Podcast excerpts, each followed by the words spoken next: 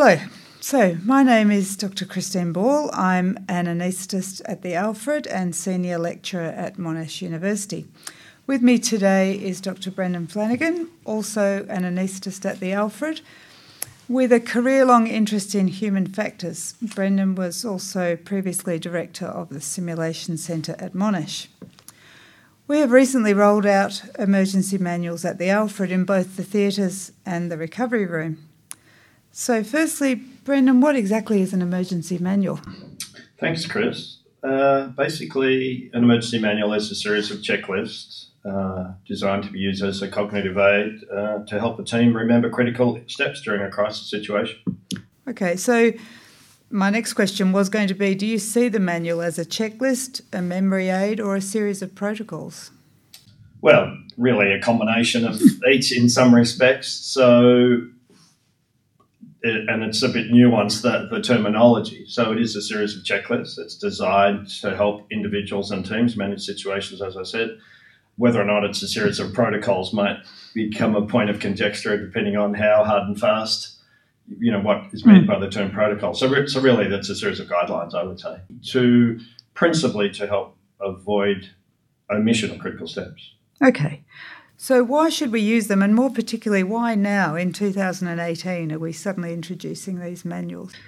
Uh, so, I think, like all sudden interventions, there's been a lot going on behind the scenes for quite some time. So, so in some respects, the development of emergency manuals is a somewhat natural evolution of CRM training and anesthesia in particular, which has been in play for you know 25 years now. Mm-hmm. And in fact, Dave Gaba's group at Stanford, who has developed the manual that we've adapted for use at the Alfred, their book that they published in 1994 was probably the first definitive catalogue of critical incidents. Uh, the, the bulk of the book was actually uh, the beginnings, if you will, of, of the manual we've been working from in this day and age. Um, but part of the how it reflects an extension of CRM training also is that at this point in time now there's sufficient collective evidence, largely simulation based evidence, uh, that correct use of uh, well designed cognitive aid leads to a significant decrease in the number of omitted critical steps. Okay. So there's a few few double negatives there, but mm. correct use of a cognitive aid uh, decreases the number of omissions of critical steps in an emergency. Okay. So, how should it be used? So there's a there's a number of factors involved in successful implementation, which we might perhaps get to a little later. Mm-hmm. But uh, a key way that the aids are thought to be best used is involves a new role in, in a team management of a situation. And that's apart from having a team leader, uh-huh. but also having a dedicated role of what's known literally as the reader. So the idea is that then someone other than the team leader opens the manual at the appropriate page under direction of the team leader and then works in a to and fro fashion with the team leader to read aloud the critical steps as itemized in the manual for that particular situation. And there's once again clear evidence now that use of a team a reader um, aids successful completion of the task compared to somewhat less mm. uh, focused use of the manual. So we've probably really covered this, but what do you see as the real advantages of an emergency manual compared to not having one? So, human factors research in a number of industries, but increasingly also in healthcare these days, helps us understand challenges about how we conduct ourselves in critical situations.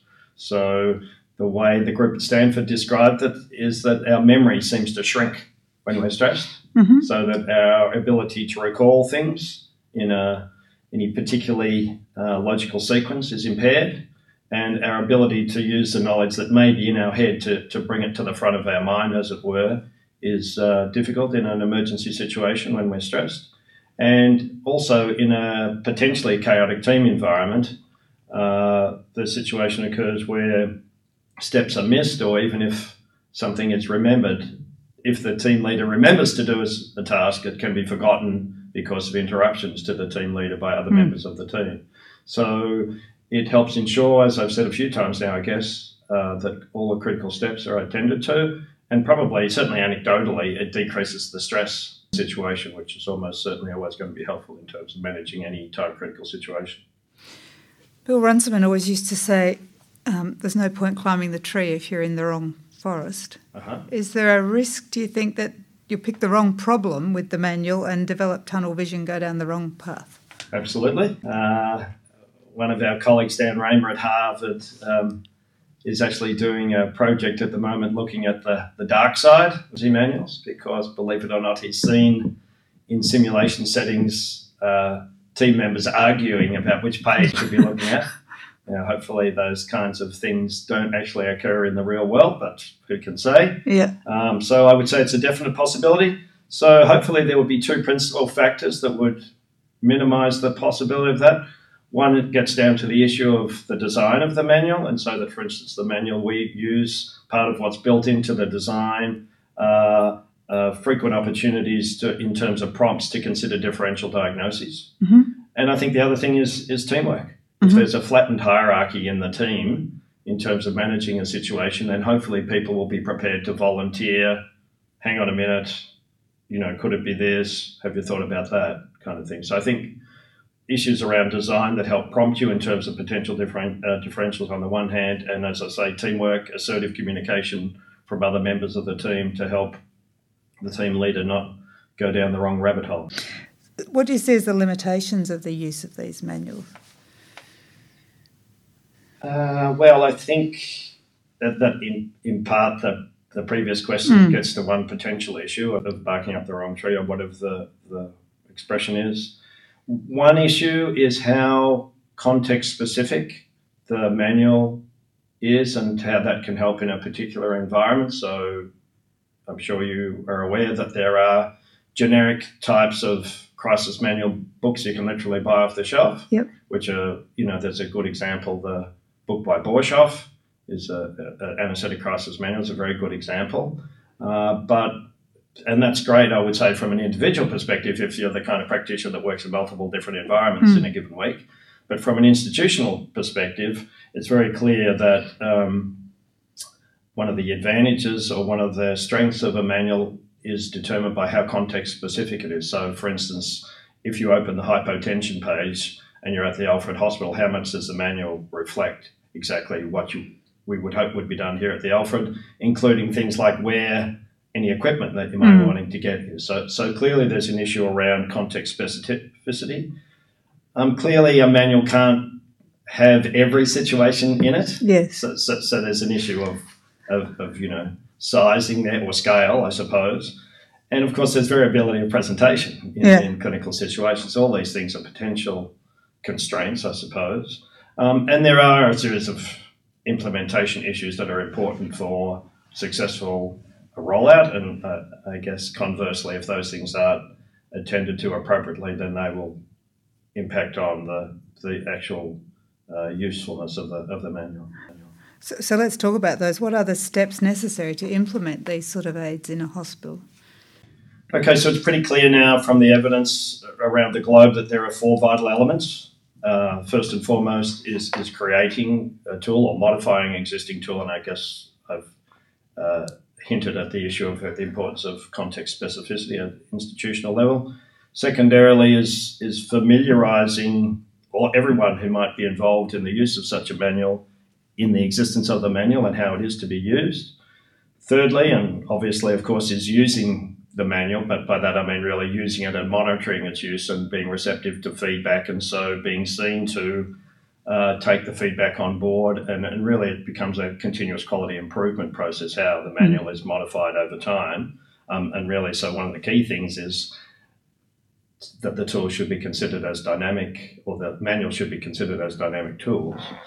And part and parcel of all this, the fourth step, I suppose, is integration into the system. So it reflects a culture change. Uh, I Mm. think all, each of those are worth teasing out in a bit more detail, if that's okay. Yeah, of course. So, so, so we've talked about the issue around creation or not, and uh, and so just to go back to Gaba's book from 25 years ago, the, the catalogue then was all about the content Yes. and, and they were very quick to point out that the way the information was presented in that book was not at all helpful in the, in the moment, as it were.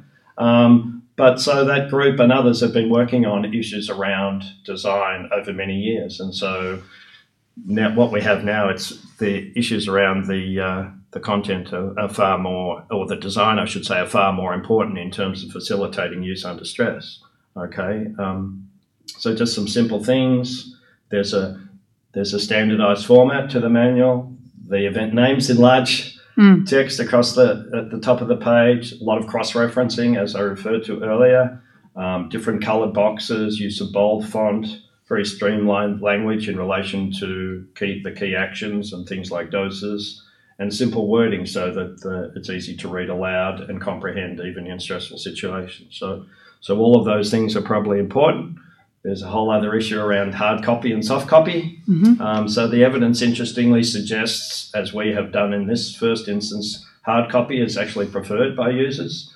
Um, to something to be able to hold and actually flick through is felt to be more important and there's a whole other issue about tr- chaining things down, don't get stolen versus able to be moved around the room. As you know, at the Alfred, we've deliberately not chained the things down so that the manuals can be picked up and, and moved around.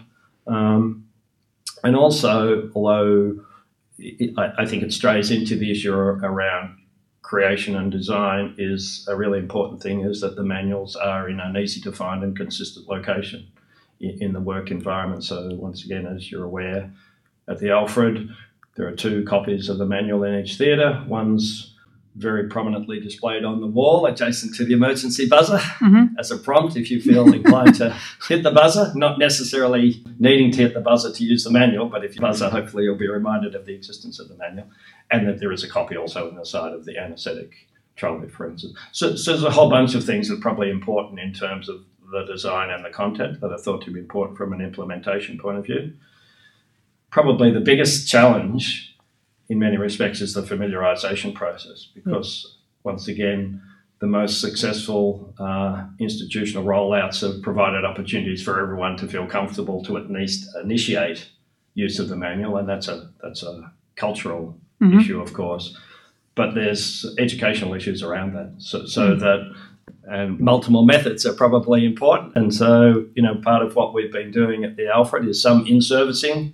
We've uh, made some videos which are on the very close to being able to roll out for people to use to get a better sense of how to use the manual. Uh, certainly, already, I think we've done a pretty reasonable job of incorporating use of the manual into existing uh, educational sessions, whether that be for trainees or nursing staff. Um, and, and the hopefully part of what's ahead here at the Alfred is building in situ simulation training for whole operating room teams mm. uh, to, to, to help them get more familiar with the use of the, the manual. So uh, part of our medium to long term strategy is hopefully that on a rotational basis we'll be starting the day in a given operating theatre appropriately staffed with all surgeons, anaesthetists, nurses, techs. And the first case of the day will be a simulation. Okay. Uh, uh, but and that's a part of uh, you know something that we feel would help embed this as a cultural culture change. Um, I've, I've touched on the step three, which is the use, but I just reiterate that the point of it being an iterative process. Of course, it's always going to be new, externally generated guidelines, whether they're college, you know, guidelines mm-hmm. relating to anaphylaxis, or there's always going to be new ALS guidelines. So there's always going to be reasons why the manual is going to need to be refined over time, and of course, partly that will reflect issues that have a particularly local flavour. So the way we are going to address that here looks like this, and yeah. so there will always be that need, and we'll be dependent on feedback from users to help drive that process as well. Uh, and just finally, again, step four in terms of the integration, some really key measures are important as per any you know quality improvement process the importance of an interprofessional implementation team, which, and you know, you can be lucky sometimes. So the head of cardiac surgery at the Alfred Hospital is a pilot. Yes. So he was all over this when we approached him, or you know, when he first yeah. became aware yeah. of it, which is a huge help. We've been uh, a lot of, uh, you know, the nursing staff are very on board. The theatre techs are very on board, so that's been great. Uh, local leadership support is, you know, crucial, of course, um, and buy-in from diverse clinical opinion leaders. So clearly, we've had to, because we've worked off uh, manual that was developed in the US. There's a lot of, you know, minor changes, but, you know, across the board, there's quite a lot involved in uh, refining the manual to reflect how we would want things done here. And a great way to get buy-in is be to, to, to seek the advice of local clinical experts in terms of how such situations are managed here. Um, and, and, then also just the issue of training mm. everyone involved, both in terms of its existence and the rationale and, and how it should be used. Thank you. Okay. So obviously, theatre and, well, obviously to me anyway, theatre and the recovery room lend themselves quite well to that sort of teamwork where people are reasonably familiar with each other. Do you think that this sort of manual will have more broad application throughout the hospital in the future? I think the uh, the Met team is a hmm. probably a good example of where something like this could could come into play quite nicely for the same kind of reasons. It's always a potentially you know stressful and time critical situation. We know the impact of, of that on people's uh, teamwork skills mm. and, and, their memory skills. Um, of course, you'd need probably a different set of checklists yeah. because the existing manual is clearly very much uh, revolves around in the operating theatre or in the perioperative environment type of thing. But you know, you could still have a, a reader, and in fact, in some respects, if the reader was a, a explicit part of the Met team, that would actually probably be very helpful because presumably there'd be a smaller cohort of potential readers, and over mm. time they would become more familiar with the contents. And so I could see that working very well in a Met team setting. Perhaps similarly in other environments where the actual environment is a bit more controlled, by which I mean areas like the intensive care unit or the emergency department probably are a little more culturally inclined to consider use of such tools. And, and they are relatively controlled environments in terms of the work dynamics compared to your kind of average ward environment mm. where it's a kind of a bit of an amorphous mass of people, and there would I think there would be genuine challenges in terms of education and implementation, etc. So I could certainly see broader applications uh, outside, away from just the perioperative environment. Okay, so I think what we need to do now is redo this interview in a year's time to see how it's all rolled out at sure. the Alfred. Sure, absolutely. Which would be a great thing. But otherwise, thank you. Thank you very much for today. Thank Thanks very much, Chris.